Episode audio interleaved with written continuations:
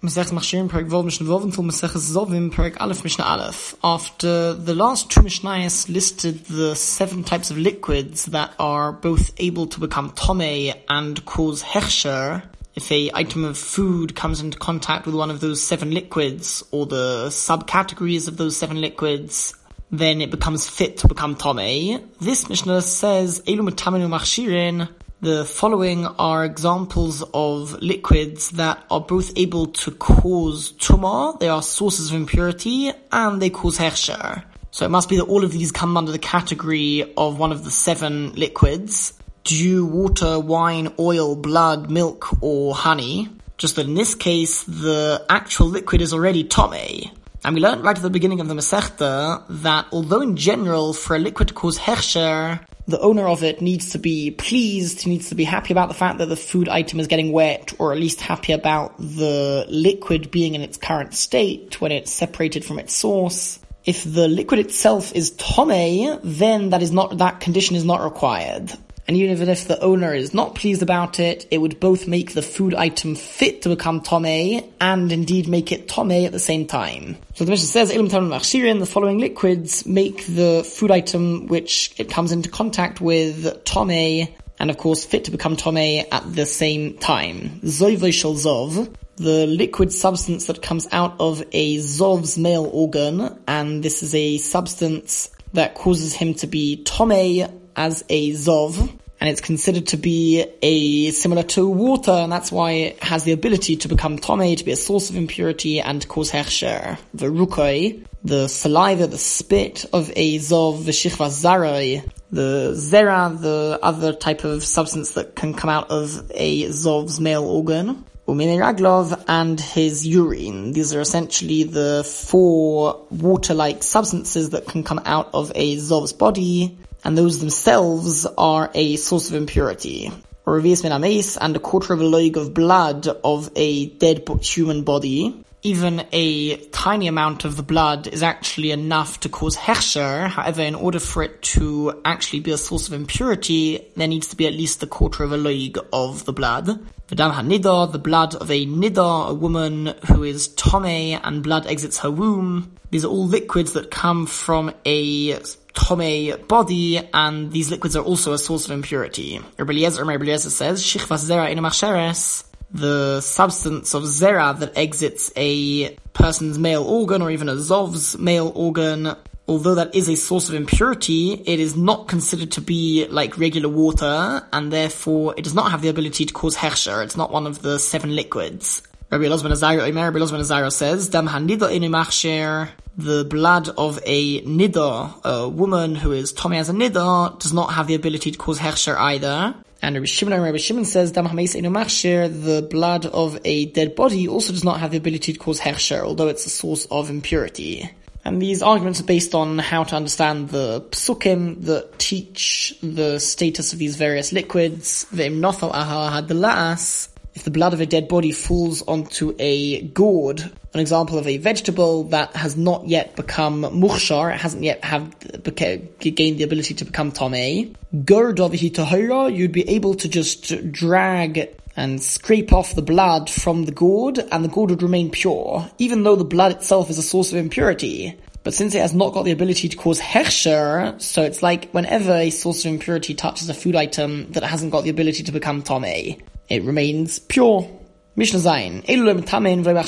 The following liquids, even when they come out of a tome body, they do not have the ability to cause tumah or to cause hechsher. Hazeya, the sweat of a person, even if it's a tome person's sweat, the halechos rucha, pus that comes out of a wound, the harei, excrement, the hadom hayotze mohem, and the blood that sometimes come, comes out together with the pus or the excrement. It's considered to be secondary to the pus or the excrement, and therefore it also does not have the ability to cause tumah or to cause hechsher. Umashki ben the liquid any liquid that comes out of the body of a newly born baby who was born after eight months of pregnancy. At least in the times of the Mishnah, a baby born after eight months was, would not survive. If the baby was born after seven months or nine months, then it would, but if the baby was born after eight months, then he would not survive. And in fact, even before the baby dies, he's considered not to have life. It's as if the person is already dead, and as such, we don't view the blood or the urine or any liquids that come out of this baby in the same way as we view liquids that come out of a regular person's body. Rabbi Yossi, Rabbi says, Chutz except for the baby's blood, and many understand the reason for Rabbi Yossi is because actually we view this baby as a regular dead body. Even before the baby has died, it's as if the baby is already dead, and therefore the blood of such a baby is a source of impurity, just like the blood that comes out of a dead body. The other liquids that comes out of a dead body are not sources of impurity, specifically the blood. Continues the Mishnah, Shesame Tveria, one who drinks the water that comes from the Tveria springs. This had certain properties that would sort of clean through the body. Avopijehats and Akim, even if that water exits his body when he excuses himself, totally clean in the same way as they came into his body. The liquid, the water looks the same, Nevertheless, it does not have the status of water, it has the status of regular excrement, and therefore it would not be a source of impurity, it would, it would also not have the ability to cause hechsher. Now it is learnt from psukim that the blood that comes out of an, a kosher animal whilst it is slaughtered, it's compared in the psukim to water, and it's learnt from there that just like water has the ability to cause hechsher, so too this blood. However, dam the blood that comes out of an animal that is slaughtered, if it's a domesticated animal or a wild animal or birds that are not kosher, with regards to that, the posuk was never talking, and therefore it does not have the ability to cause hechsher. V'dam ha'kozol blood that is taken out of a person's body for bloodletting purposes in order f- to heal himself. He's not doing it, and he, hasn't, he doesn't plan on using the blood to give it to a non-Jew or an animal to drink. He plans on getting rid of the blood, so he has no use of that blood, and therefore it lacks any significance, so it would not have the ability to cause hechsher. Rabbi Elazar time Elu, Rabbi however, understands that in the last two cases, the blood of a non-kosher animal when it is slaughtered, as well as the blood that comes from a human body, these are considered to be significant enough that they would cause hechsher and also would have the ability to cause tumah. Ends of the Mishnah, Rabbi Shimon Elazar, Rabbi Shimon Elazar says, Chalev hazochar, milk that comes out of a male's nipples, Tahar is pure, it does not have the ability to cause hechsher or to cause tumah, it's not considered to be one of the seven liquids. Even though one of the seven liquids is milk, this is not considered to be like regular milk, and as such it would not have the ability to cause hechsher or impurity. The milk that comes out of a woman's body unlike the milk that was mentioned in the end of the previous Mishnah, this does have the ability to cause hechsher. Over here, the word metame means it has the ability to cause hechsher, to give the food item that it touches the ability to become tome. And even though in general, in order for a liquid to cause hechsher, the owner needs to be pleased about either it coming into contact with the food item or they need to be pleased about when the liquid exits its original source with regards to the milk that comes out of a woman's body, it has the ability to cause hechsher whether or not it exited her body with her being pleased about it, or even if it came out by itself, which means that she's not necessarily got any satisfaction, she's not interested in it leaving her body at that time.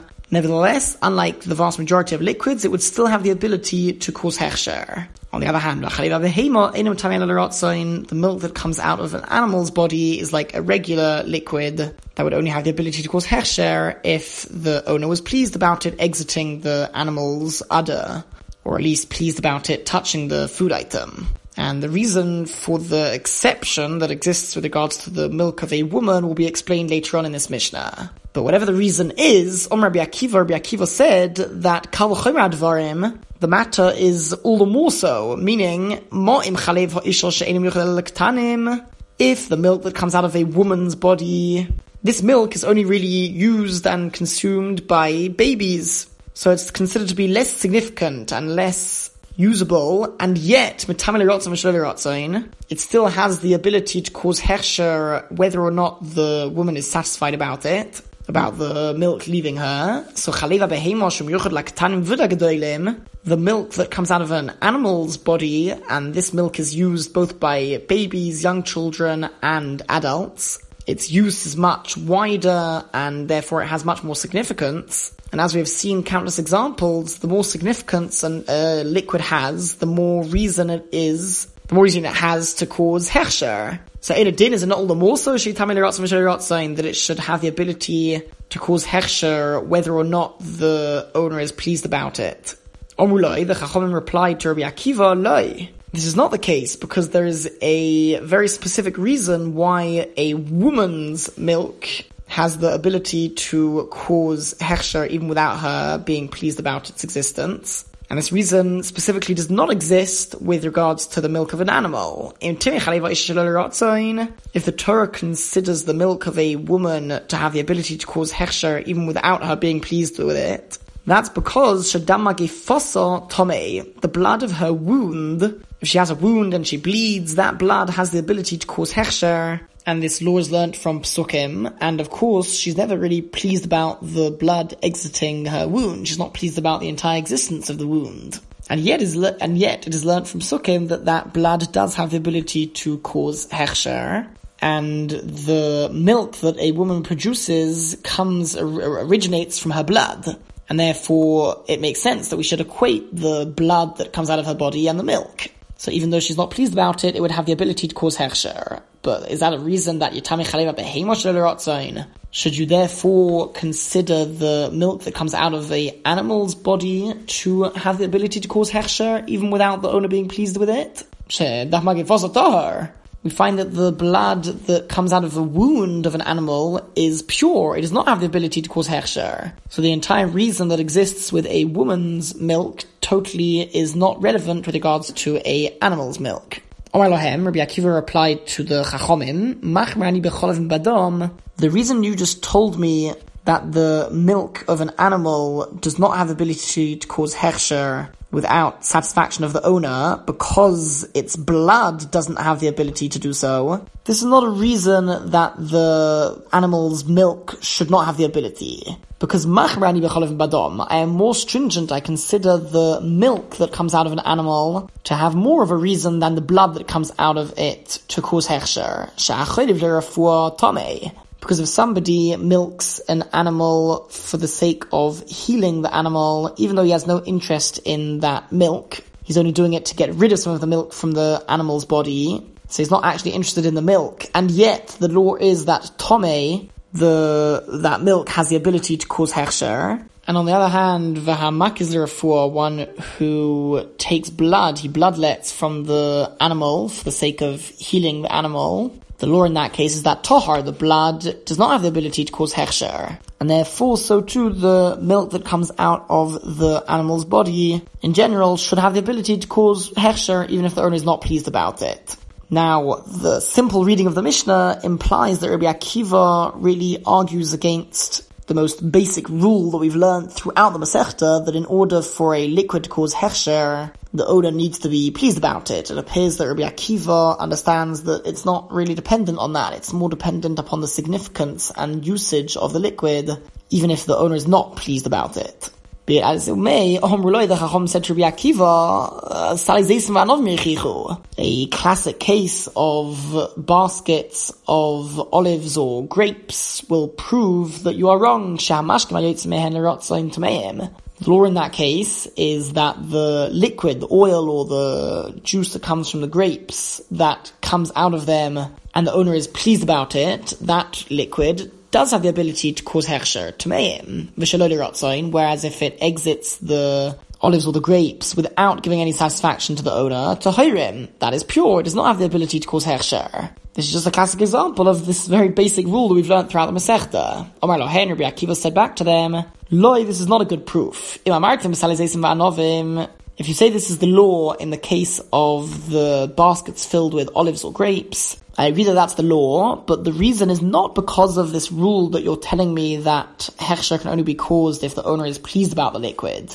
Rather, it's a specific rule over there in that particular example that you just brought, shetchilos and oichel, because originally, before the oil or the juice exits the grapes or the olives, whilst it's inside the olive, for example, it has the same status as the olive. It's considered to be a food. So in order for that to halachically gain the status of a liquid, the Seifel Mashke, it ends up being a liquid for its halachic status to gain all of the laws that apply to a liquid, the owner needs to have a certain level of satisfaction and desire for it to tur- for it to turn into a liquid.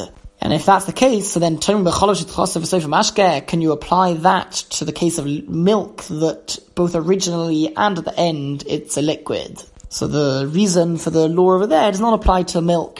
Ad kanai tshuva until this point was the answer that Rabbi Akiva gave. And the argument between, between Rabbi Akiva and the Chachomim ended over there. Now, Omar Rabbi Shimon, Rabbi Shimon said, he added that Mekan from here onwards, we would answer in front of Rabbi Akiva that Mega Shomim Rainwater should prove the case.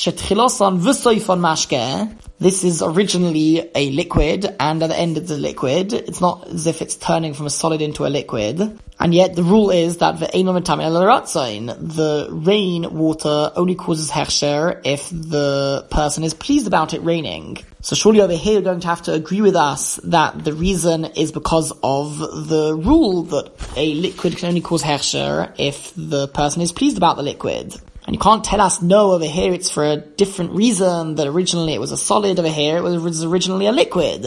Omar Lonu, Rabbi Akiva replied to us, Loi. You have not got a proof from rainwater. In my Mamartem if you say this is the rule with rainwater, that's because She'in Ruban La'adam.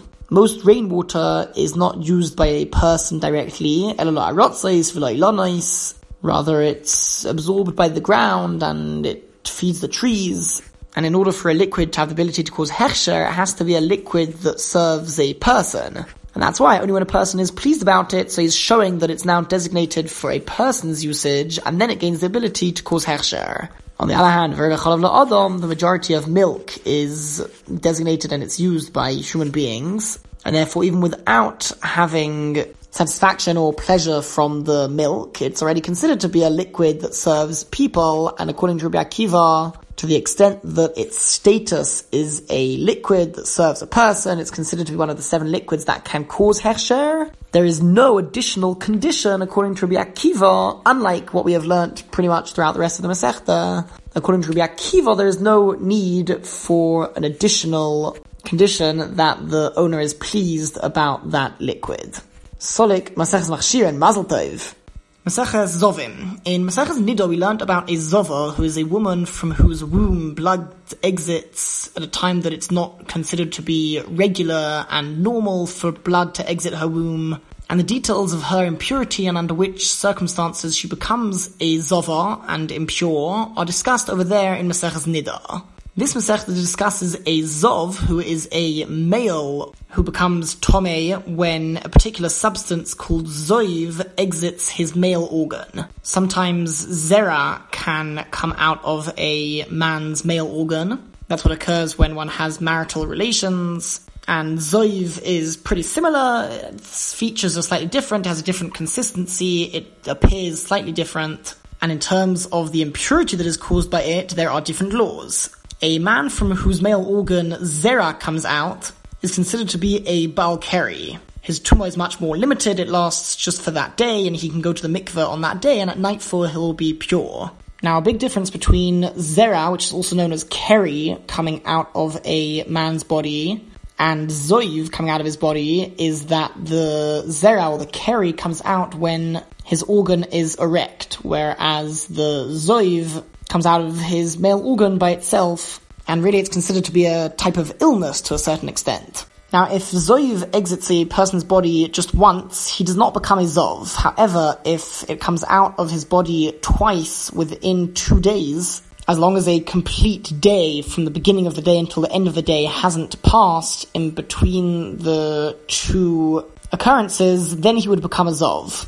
Now, in order to become pure after becoming a Zov, seven days must pass without any Zoiv exiting his body, in a similar way to a Zova's purification process requiring seven days to pass without any blood exiting her womb. Now, if Zoiv exited the person's body a third time within a complete day of the previous occurrence. Then, as well as needing to wait seven days without this occurring, and at the end of the seven days going to the mikveh in order to purify himself, he is also obligated to bring certain korbanos, certain sacrifices in the Beis Hamikdash. That's the only difference, however, between a Zov who experiences this twice or three or more times. But in terms of the impurity, the every Zov is identical. Now, although we mentioned earlier on that a Zov is different to somebody from whom Zerau, Keri, exited his male organ, the truth is, a person from whose male organ Zoiv came out just once, so that does not make him into a Zov.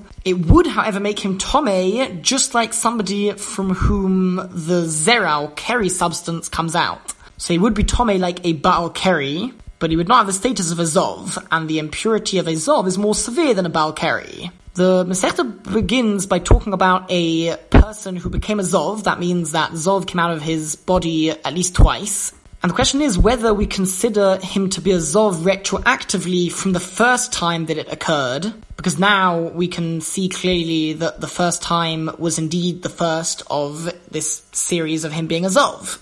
Or do we consider him only to be a Zov from the second occurrence and onwards? Now, with Oraisa, according to the Torah, everybody agrees that he is only a Zov from the second occurrence and onwards, until seven days pass without this happening again. The question is on a midrabbanon rabbinic level. Hareri Zoiv, one who literally sees one sighting of Zoiv. This means that he experiences it once.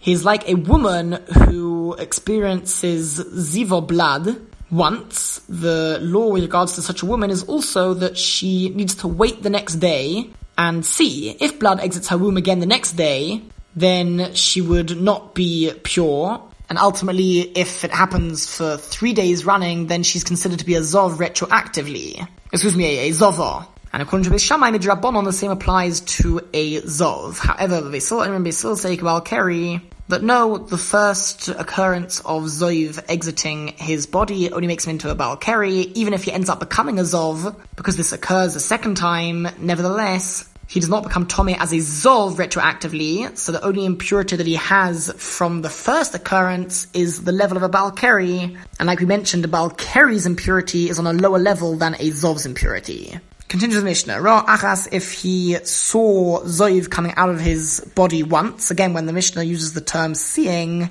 it means that it, it occurred. It occurred once. Uvasheni, and on the next day, Hifsik, he had a break, meaning no Zoiv exited his body on the second day. Uvashalishi, and on the third day, Rosh Dayim, he experienced Zoiv exiting his body twice. Or just once, but it lasted for the same amount of time that it could have occurred twice. That's also considered to be as if it happened twice. Beis Shammai say, Zov Gomor, he's considered to be a fully fledged Zov, who would even be obligated to bring korbanos sacrifices at the end of his week of not experiencing Zoiv again. According to Beis Shammai, in order to become a Zov who is obligated to bring korbanos, he needs to experience the Zoiv exiting his body three times within three days. It doesn't matter if there's a day in the middle where he didn't see it, as long as it's within three days that he experienced it three times. On the other hand, Basil and Basil say that since there was an entire complete day in the middle where he did not experience this, so that cancels out the first occurrence, and we're left just with the last two occurrences, and therefore Matami Mishkov Moshov, the Zov does transfer his impurity via anything that he lies down on or sits on, this is a type of impurity that's unique to a Zov that we'll discuss later on in the Masechta. Bias mayim chayim. And in order to be purified at the end of the seven days without experiencing Zov, he needs to submerge fully in natural spring water even though in general, in order to be purified, one can go into a mikveh, which is not necessarily a natural spring.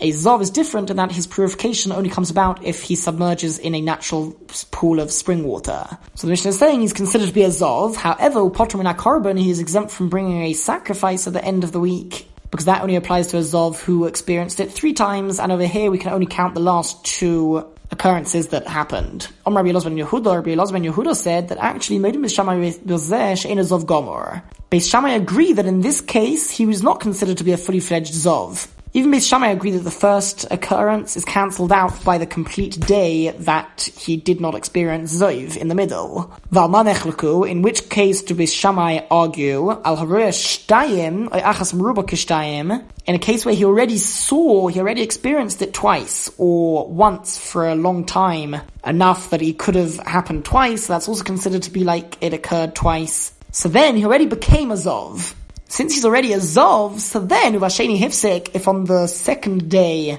he didn't experience it, Uvashelishi Ra Achas, and on the third day he experienced Zoiv exiting his body another time, a third time, in this case, the Shammai Zov Gomer, but Shammai say that he would be considered a fully fledged Zov who would be obligated to bring a korban. Because nothing's cancelled out since he's already a Zov. But we still, Aaron still say, even in this case, although he does transfer his impurity via that which he lies down on or sits on, and he needs to be purified in a natural pool of spring water, but upatram korban, he's exempt from bringing the sacrifice because he has a status of a Zov who uh, experienced Zov exiting his body twice, but not three times.